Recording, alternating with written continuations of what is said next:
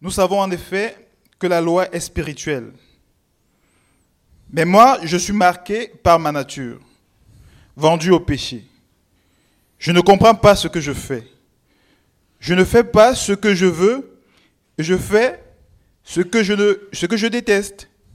Or, si je fais ce que je ne veux pas, je reconnais par là que la loi est bonne. En réalité, ce n'est plus moi qui mais le péché qui habite en moi. En effet, je sais que le bien qui n'habite pas en moi, c'est-à-dire dans ma nature propre, j'ai la volonté de faire le bien, mais je ne parviens pas à l'accomplir. En effet, je ne fais pas le bien que je veux, mais je fais au contraire le mal que je ne veux pas.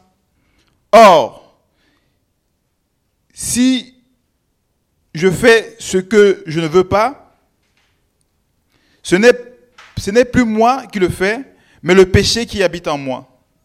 Je découvre donc cette loi alors que je veux faire le bien. C'est le mal qui est à ma portée. En effet, je prends plaisir à la loi de Dieu dans mon être intérieur. Mais je constate qu'il y a dans, euh, dans mes membres une autre loi.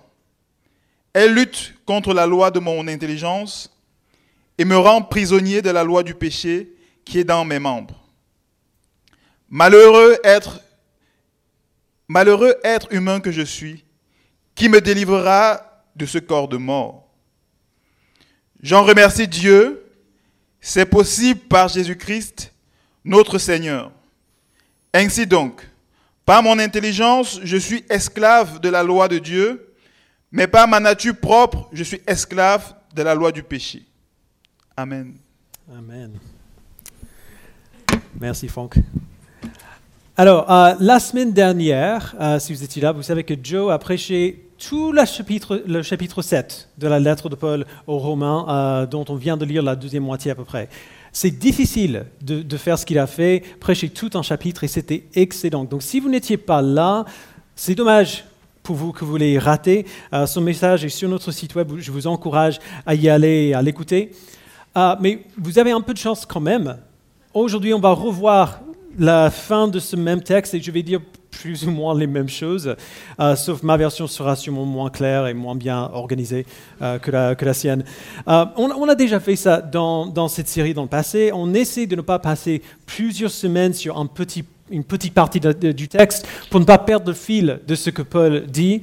Mais il y a des passages dans lesquels Paul dit quelque chose qui n'est pas nécessairement son message principal, mais qui mérite qu'on passe un peu plus de, plus de temps dessus pour, euh, pour le voir en plus de détails. Soit parce que euh, c'est compliqué et on a besoin d'un peu plus de temps pour comprendre, soit simplement parce que euh, ça, parle de, des choses que nous vivons de manière bien particulière et on a envie de passer plus de temps dessus. Et donc c'est ça qu'on fait aujourd'hui. On va revenir sur le texte de la semaine dernière et on va se concentrer principalement sur les versets 14 à 25 euh, qu'on vient de lire pour parler de ce que Paul appelle la loi du péché.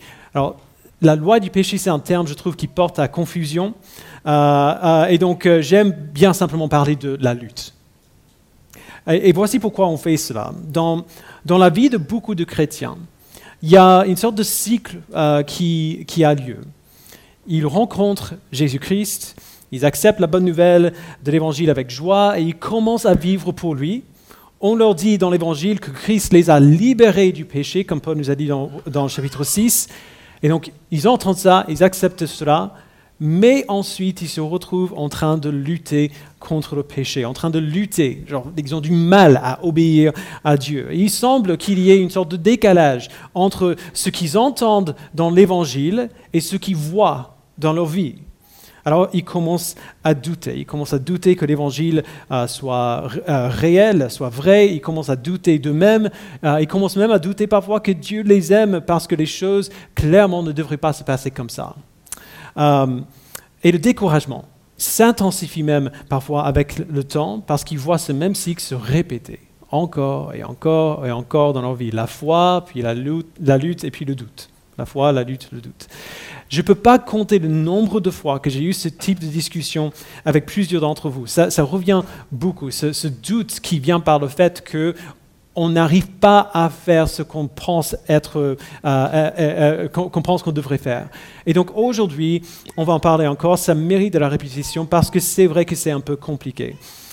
c'est compliqué parce que dans ce texte, on a deux, dans ce texte et, celui qui a précédé, le chapitre 6, on a deux idées qui semblent, qui semblent être opposées.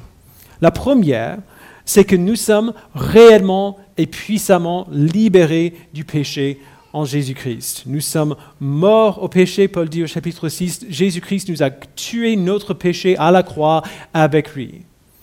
Mais en même temps, notre péché est toujours à l'œuvre en nous, on le voit. Et il essaie de nous convaincre de pécher davantage. C'est dur de voir comment ces deux idées ne se contredisent pas. Euh, et, c'est encore plus difficile de ne pas se décourager lorsqu'on se retrouve encore en train de pécher, comme si, euh, comme Paul dit, euh, pardon, même si, comme Paul dit dans le chapitre 6, verset 14, le péché n'aura plus de pouvoir sur vous, puisque vous n'êtes plus sous la loi, mais sous la grâce. C'est dur de, de, ne pas nous décourager quand on se retrouve encore en train de pécher, alors que Paul dit que c'est vrai, que nous sommes libres du péché. On veut ressentir euh, un changement tout de suite. Et si on arrête de lire à la fin de Romains 6, si on continue pas et qu'on ne lit pas Romains 7, on pourrait avoir l'impression qu'on devrait ressentir cela tout de suite, que ça devrait être automatique. Mais si on fait ça, on peut se retrouver avec un autre type d'évangile de la prospérité, comme on dit. Un évangile qui promet une obéissance facile une transformation immédiate, quelque chose que la Bible ne promet jamais. Euh, on peut voir ce que Paul dit dans euh, Romains 6 et on peut se décourager en disant mais pourquoi ma vie n'est pas comme ça? J'aurais dit que je suis libre du péché, mais je ne me sens pas libre du péché. Pourquoi moi est-ce que je ne peux pas vivre comme ça? Mais il faut voir que la liberté de Romains 6 et la lutte de Romains 7 ne sont pas opposées. Paul parle de deux facettes différentes du même processus qui va continuer d'ailleurs dans le chapitre 8. Romains 6 décrit la réalité. Nous sommes libérés du péché. Le, péché. a perdu son pouvoir de nous condamner et le péché a perdu son pouvoir de nous contrôler. on a vu ça, nous servons tous quelque chose et maintenant que nous sommes en Christ, c'est Dieu que nous servons, nous, mettons nos membres au service de la justice pour lui obéir. Donc Romains 6 décrit la réalité, Romains 7 décrit notre expérience mettre nos membres au service de la justice n'est pas facile. Mettre nos membres au service de la justice pour servir Dieu n'est pas facile. On voit une guerre à l'œuvre en nous-mêmes parce qu'on veut vivre pour Dieu, mais on n'arrive pas à le faire parfaitement. On n'arrive pas à totalement réussir. Et dans Romains 8, quand on verra la semaine prochaine, on revient à la réalité. Merci Seigneur, on n'a pas besoin de réussir parce que Christ a réussi pour nous. Il n'y a aucune condamnation pour ceux qui sont en Jésus-Christ. Ce n'est plus nous-mêmes, mais l'Esprit qui nous guide et qui nous fait grandir. Donc vous voyez le rôle que, Romains 7 joue ici. Euh, j'adore ce chapitre parce que pendant quelques instants, Paul parle euh, non, pas, euh, de, non pas de manière théologique, mais il parle de notre expérience. On se voit reflété dans ce passage. Paul décrit ce que ça fait que d'être des êtres humains qui vivent dans notre situation actuelle en attendant le retour de Christ. Alors ça ressemble à quoi Paul le décrit comme une lutte. Donc on va, on va recommencer à lire à partir du verset 14. Il dit, nous savons en effet que la loi est spirituelle, mais moi je suis marqué par ma nature, vendu au péché. Je ne comprends pas ce que je fais. Je ne fais pas ce que je veux et je fais ce que je déteste. Or, si je fais ce que je ne veux pas, je reconnais par là que la loi est bonne. En réalité, ce n'est plus moi qui agis ainsi, mais le péché qui habite en moi. En effet, je sais que le bien n'habite pas en moi, c'est-à-dire dans ma nature propre. J'ai la volonté de faire le bien, mais je ne parviens pas à l'accomplir. En effet, je ne fais pas le bien que je veux, mais je fais au contraire le mal que je ne veux pas. Or, si je fais ce que je ne veux pas, ce n'est plus moi qui le fais, mais le péché qui habite en moi. on connaît tous l'histoire. Les personnes comme moi, qui ne sont pas en forme, on veut se remettre en forme. Et donc, qu'est-ce qu'on fait? On commence à mieux manger. à faire du sport, parce qu'on veut vraiment, genre, sincèrement, on veut sincèrement être en forme, on veut être euh, en meilleure santé. Mais un jour ou un autre, si on a fait une résolution quelque part, autour de, genre, juste avant ou juste après le début février, on passe une mauvaise journée ou une période difficile de la vie. Et qu'est-ce qui se passe? On ressort le soda, on ressort le gâteau ou les saucissons ou les chips. Ah, pour moi, les muffins. On veut vraiment, on veut sincèrement être en bonne santé, mais aujourd'hui, c'est juste trop dur. De nouveaux désirs, le désir d'être en bonne santé, de nouveaux désirs ne produisent pas nécessairement de nouvelles actions. Si Dieu nous a donné la foi en Christ, il nous a donné un nouveau cœur pour désirer sa volonté et son esprit pour nous attirer dans le sens de ses désirs. Mais même s'il nous a transformés à l'intérieur, il ne nous a pas donné de nouveau corps. Au moins jusqu'au retour de Christ, nos corps sont encore chargés, chargés du péché. Comme Dieu l'a dit la semaine dernière, le problème c'est mon corps. Paul dit au verset 14 encore, nous savons en effet que la loi est spirituelle, mais moi je suis marqué par ma nature, vendu au péché. Euh, le verset 14 est le verset clé de, ce passage, parce que dans ce verset, Paul explique ce qui se passe réellement. D'abord, il dit que la loi est spirituelle.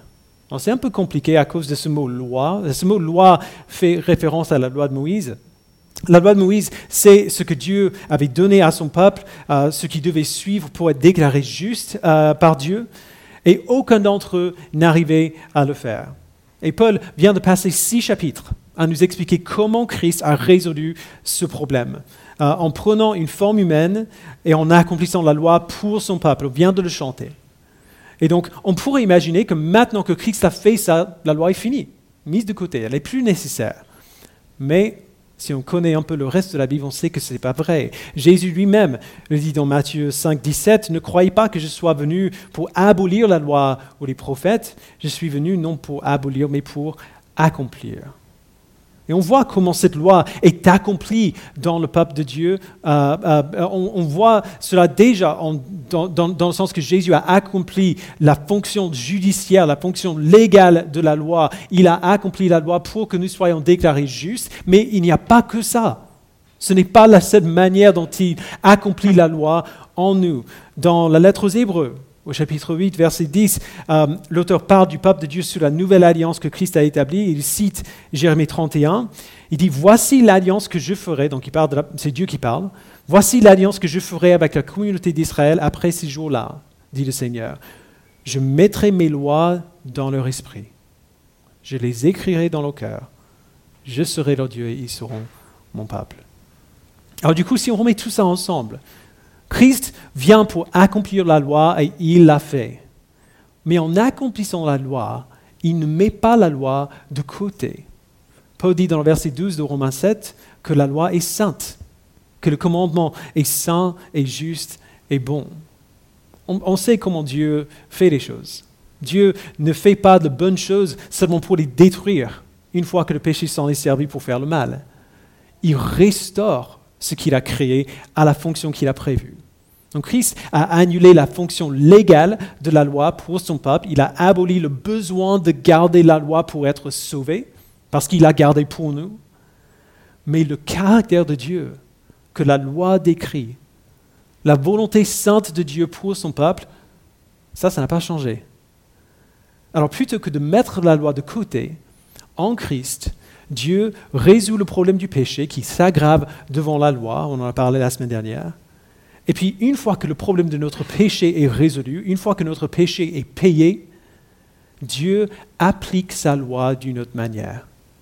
Il l'applique directement à nos cœurs par son esprit. C'est ça que Paul veut dire quand il, quand il parle de la loi qui est spirituelle dans le verset 14. Pensez à la dernière fois où vous avez été tenté de pécher et que vous avez ressenti quelque chose en vous qui disait, non, non, Dieu ne veut pas que je fasse ça, je le sais bien. Dieu ne veut pas que je fasse ça, je, sais ce que je devrais faire. Alors que que vous écoutiez cette voix ou non, cette voix, c'est la loi de Dieu appliquée à votre cœur C'est l'Esprit qui prend le caractère parfait de Dieu qu'on voit représenté dans la loi et qui nous le met devant les yeux et qui dit entre ces deux, entre la tentation et la loi de Dieu que vous connaissez, vous savez ce que vous devriez choisir. Fuyez la tentation et soyez comme Dieu. Lorsque Paul parle de la loi de Dieu ou de la loi de mon intelligence dans ce chapitre, c'est de cela qu'il parle. Il parle du caractère et de la volonté de Dieu que nous reconnaissons comme juste, que nous, que, nous, que nous comprenons comme juste. Et parce qu'il nous a donné un nouveau cœur, nous voulons vraiment faire ce qui est juste. Nous voulons suivre sa loi. Nous, euh, voulons euh, suivre sa loi parce qu'on sait que sa loi est sainte et juste et bonne. Mais après, dans le même verset, en contraste avec cette loi qui est spirituelle, la loi de mon intelligence, Paul ajoute, mais moi, je suis marqué par ma nature, vendu au péché. Pour le dire autrement, Dieu applique sa loi à notre cœur par son esprit, mais notre nature, notre corps, toujours marqué par le péché, va lutter contre cette loi de l'esprit à chaque seconde de notre vie. On le voit partout dans ces versets. Verset 15, je ne comprends pas ce que je fais. Je ne fais pas ce que je veux et je fais ce que je déteste. Ou alors verset 18, j'ai la volonté de faire le bien, mais je ne parviens pas à l'accomplir. En effet, je ne fais pas le bien que je veux, mais je fais au contraire le mal que je ne veux pas. On pêche toujours. On désobéit toujours. Et on a envie de crier dans ces moments-là, mais ce n'est plus, je ne suis plus cette personne-là. je ne comprends pas, ce n'est pas, c'est pas moi. Ce n'est plus moi qui, qui, qui, vis comme ça. Je le sais bien. J'ai été libéré du péché, j'ai été déclaré juste par Dieu. Nous savons que ces choses sont vraies. Nous savons qui nous sommes maintenant. Et pourtant, on voit autre chose en nous qui nous attire dans l'autre sens. Verset 20, Or si je fais ce que je ne veux pas, ce n'est plus moi qui le fais, mais le péché qui habite en moi. Alors ce verset m'a tracassé pendant des années. C'est assez simple. Moi, la personne justifiée et pardonnée que je suis, je veux une chose. Mais mon corps, encore chargé des vieilles habitudes du péché, me tire dans l'autre sens. Bien souvent, notre situation peut nous laisser assez, euh, assez perplexes. Euh, le, moi, on a récemment acheté une imprimante pour, nous à la maison. Euh, je suis plutôt doué pour les choses technologiques, donc je n'avais pas trop de soucis. J'ai suivi les instructions, c'était facile. J'ai vérifié, tout semblait fonctionner correctement. J'ai fait quelques tests, aucun souci.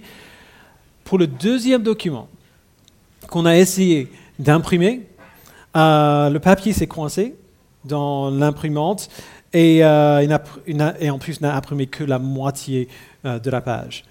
Alors j'ai réglé depuis, il n'y a pas de souci, ça, marche bien maintenant, mais prenons un moment quand même.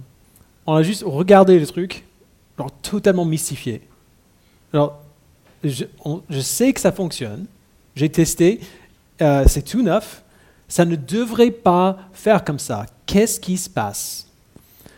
Sans Romains 7, il serait possible de lire cette lettre et ensuite vivre toute notre vie chrétienne dans ce genre de confusion. Mais ça devrait marcher. ça, devrait être différent. Pourquoi ça ne marche pas? Je suis libéré du péché. Il me dit, pourquoi est-ce que je suis toujours en train, de, euh, pécher? Je ne comprends pas ce qui se passe.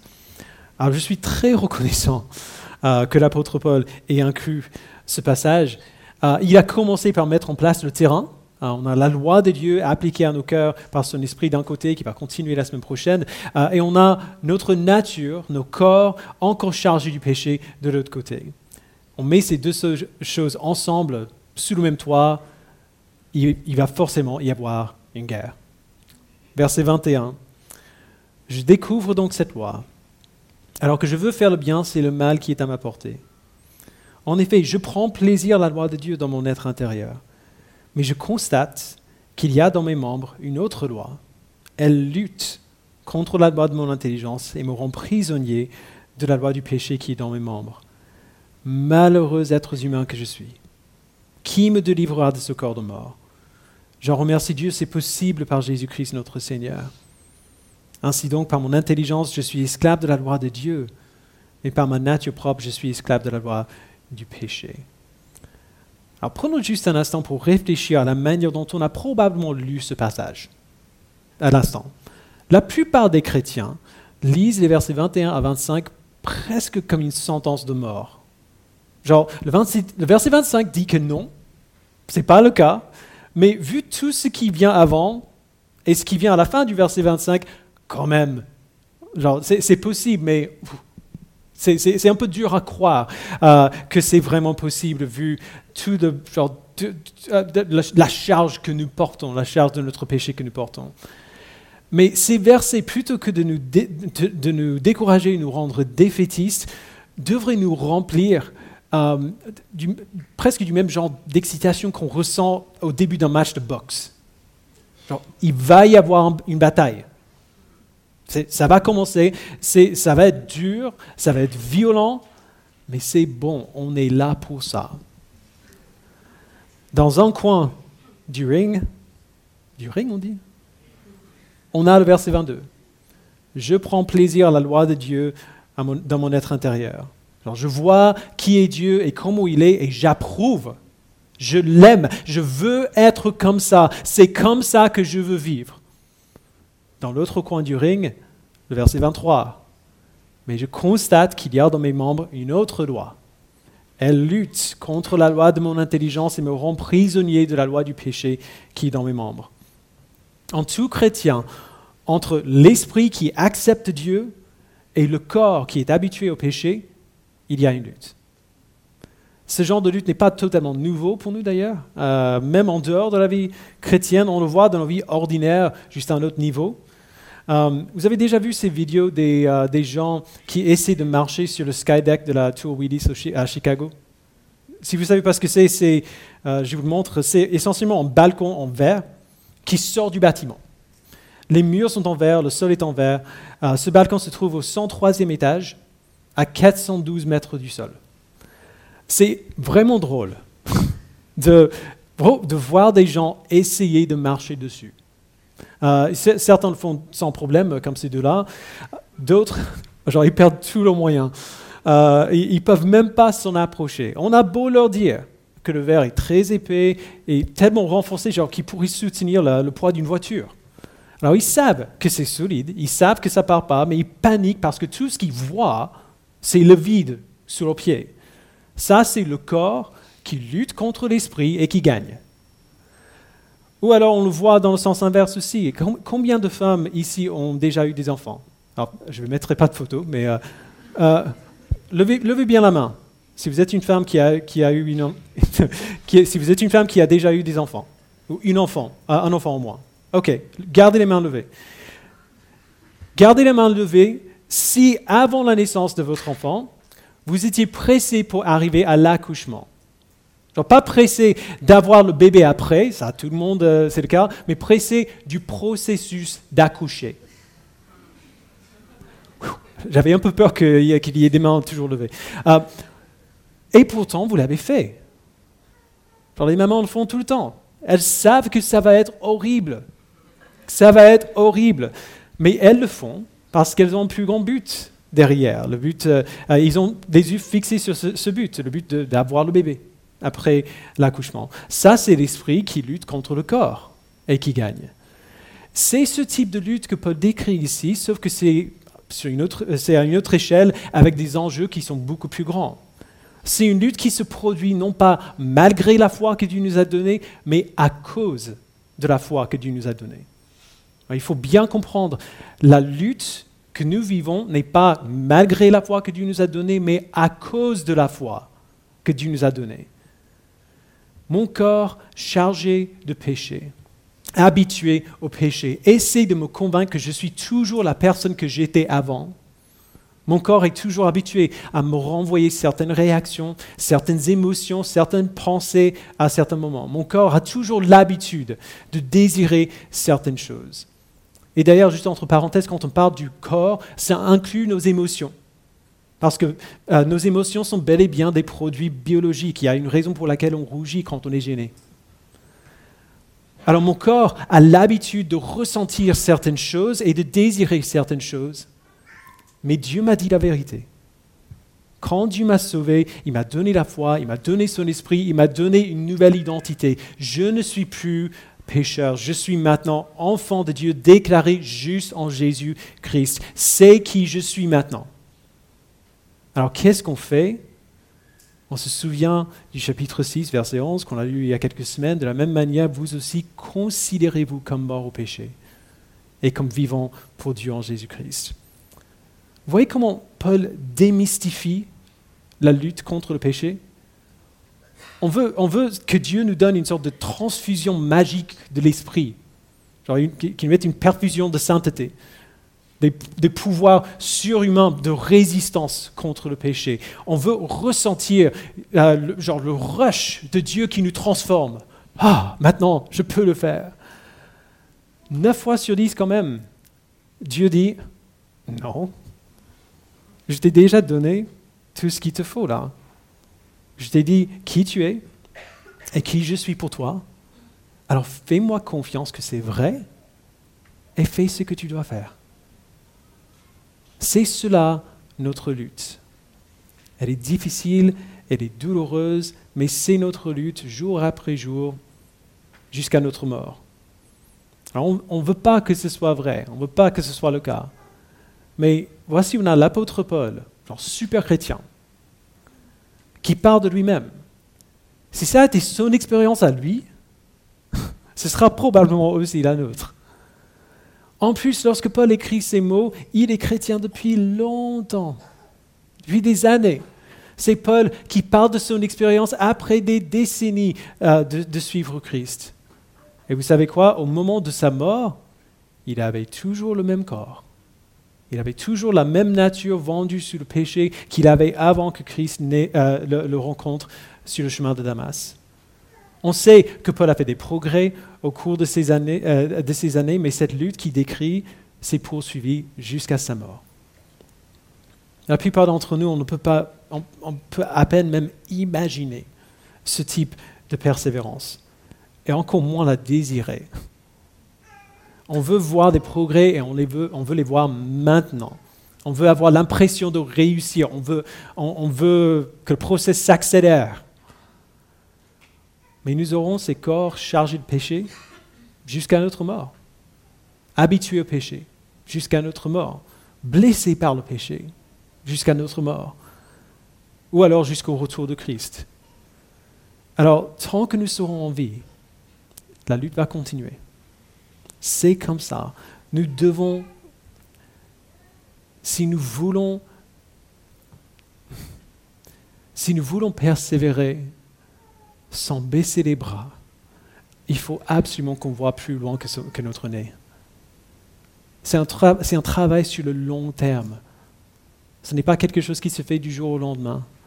Même pour Paul, qui a eu cette conversion radicale et miraculeuse, même lui, il a poursuivi cette lutte jusqu'à la fin. Il a dû euh, poursuivre cette lutte jusqu'à la fin.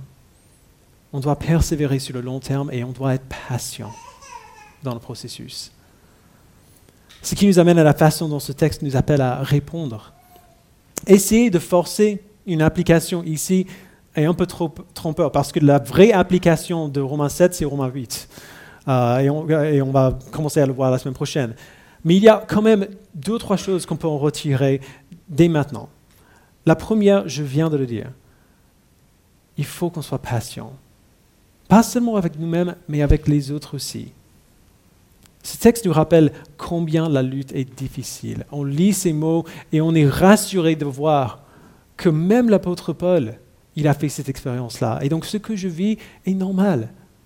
Genre, je peux être patient avec moi-même, c'est quand même un peu plus dur d'être patient avec mon frère ou ma sœur, qui lutte aussi, qui vit la même chose, mais dont on ne voit pas nécessairement la lutte s'extérioriser. C'est possible que la personne à côté de moi soit toujours bloquée dans le sentiment que Paul décrit dans le verset 24, malheureux être humain que je suis. Qui me libérera de ce corps de mort Peut-être que la personne à côté de moi n'a pas encore réalisé la bonne nouvelle de Romains 8. Il faut qu'on soit... Euh, la patience devrait être une évidence pour nous qui vivons la même chose. On sait ce que c'est que de vivre dans ces corps de mort et c'est par cette lutte qu'on grandit. Alors on est appelé à être patients les, les, uns avec les autres et à nous aider les uns les autres à bien lutter. Deuxième chose, aussi, je viens de le dire, n'arrêtez pas à la fin de Romains 7, continuez et lisez Romains 8. Obéir à Dieu n'est pas facile. Nous, voyons une lutte, une bataille à l'œuvre en nous-mêmes parce que nous voulons vivre pour Dieu, mais nous n'y arrivons pas parfaitement. On ne réussit jamais complètement. Et merci Seigneur, on n'a pas besoin de réussir parce qu'il n'y a aucune condamnation pour ceux qui sont en Jésus-Christ. Nous n'avons pas à réussir par nous-mêmes parce que Christ a réussi pour nous. Ce n'est plus notre capacité à comprendre ou à obéir la loi qui nous sauve, qui nous fait grandir, c'est l'Esprit qui nous guide et qui nous fait grandir. Nous avons été libérés du péché, ce qui veut dire que nos corps pécheurs ne sont plus la force décisive dans notre vie. Si nous sommes en Christ, nos corps ne décident plus pour nous. Nos corps nous poussent, nous, attirent, nous donnent envie de faire des choses, mais nos corps ne décident plus pour nous parce que nous sommes libres. Le péché n'a plus de pouvoir sur vous parce que vous n'êtes plus sous la loi, mais sous la grâce. Nous pouvons maintenant nous préoccuper des choses de l'esprit pour vivre selon l'esprit. Mais ça, on verra la semaine prochaine. Dernière chose, n'ayez pas peur de la lutte. Je sais que je sais que certains d'entre vous sont découragés, mais au plus haut degré, parce que vous considérez comme un manque de progrès dans votre vie chrétienne. Vous voyez ce que la Bible vous appelle à faire dans tel ou tel domaine, vous vous sentez tenté de désobéir et vous désespérez de ces tentations-là. Vous vous sentez comme des imposteurs quand vous venez ici. Parce que si vous étiez vraiment de bons chrétiens, vous ne, vous ne seriez pas tentés comme ça. Vous voulez servir Dieu, oui c'est vrai, mais c'est une lutte. Alors si c'est votre, cas, s'il vous plaît, s'il n'y a rien d'autre que vous retenez d'aujourd'hui, retenez ça. La lutte n'est pas un échec. Votre lutte n'est pas un échec. Le fait que vous vous sentiez tiraillé, genre attiré dans deux sens opposés, c'est une bonne nouvelle. Alors ça signifie que vous prenez plaisir à la loi de Dieu dans votre intérieur, comme Paul a dit. Ça signifie que ce nouvel esprit de Dieu vous a donné euh, de lutter contre votre péché, que vous ne faisiez pas avant. Quand Paul parle de marcher selon l'esprit dans, dans le chapitre suivant, c'est à ça que ça ressemble, de marcher selon l'esprit. C'est une lutte. La lutte est un cadeau que vous avez reçu. C'est la preuve que l'Esprit est en vous, la preuve qui vous apprend à le suivre. Alors plutôt que de nous inquiéter de nos désirs contradictoires, qu'est-ce qu'on fait? On fixe nos yeux sur ce que l'Esprit nous dit à travers sa parole et on le suit, on lutte, on se bat. Et avec le temps, les désirs pécheurs que nos corps ont appris à travers notre nature, à travers nos habitudes et nos expériences, ces désirs de péché commencent petit à petit à changer à travers la nouvelle nature qu'il nous a donnée, à travers des nouvelles habitudes et des nouvelles expériences qu'il nous donne de faire. Alors ça va faire mal. Un kiné, il pousse quelqu'un qui s'est blessé pour l'aider à apprendre à marcher de nouveau. C'est douloureux, mais c'est bien. C'est ce qu'il faut. Ça marche, c'est efficace. Ne soyez pas découragés par la lutte. Et n'ayez pas peur de la lutte. Ayez peur de ne pas lutter. La lutte vous montre que vous êtes en vie. La lutte vous montre que l'Esprit fait ce qu'il fait, euh, fait son œuvre en vous. Si vous luttez, alors vous vivez vraiment peut-être pour la première fois.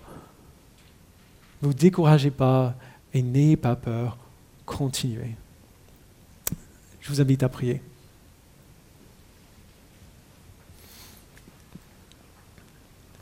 Père, nous aimons, nous aimons et nous n'aimons pas à la fois quand il nous dit des choses, euh, les choses telles que nous sommes, euh, telles qu'ils sont. Merci Père de nous avoir parlé si clairement, de nous avoir montré par l'exemple de Paul que la lutte que, nous, nous vivons, la lutte dont nous avons honte, n'est pas unique à nous, n'est pas surprenant, n'est même pas problématique. Montre-nous que la lutte se fait non pas à cause de notre péché, mais à cause de l'esprit que tu nous as donné. Avant de nous sauver, avant que tu nous as sauvés, nous ne luttions pas. Maintenant que tu nous as donné ton esprit, tu nous as donné des gants de boxe avec lesquels nous pouvons lutter contre notre péché. Aide-nous, Père, à ne pas nous décourager devant la lutte, mais au contraire, aide-nous à être encouragés. Plus la lutte est intense, plus la lutte est intense et durable, plus on est fatigué. Mais en même temps, lorsque nous luttons, nous voyons ce que tu fais en nous.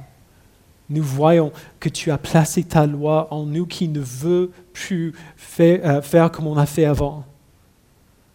Nous voyons que tu, nous as donné ton esprit qui nous, tire dans le sens inverse de nos désirs pécheurs. Nous voyons que tu nous as permis de dire non. Alors ça fait mal de dire non. C'est douloureux de dire non, c'est fatigant et parfois décourageant, mais c'est une bonne chose que tu nous as donnée. Aide-nous à entendre la bonne nouvelle derrière nos luttes. Que maintenant que nous luttons, nous voyons que nous sommes en vie. Nous voyons que l'Esprit est en nous. Nous voyons que tu nous aides à, résister à la tentation et à te suivre. Merci Père que la liberté que tu nous as donnée du péché, c'est la liberté de lutter contre le péché. Aide-nous à être encouragés par ces vérités, à ne pas baisser les bras.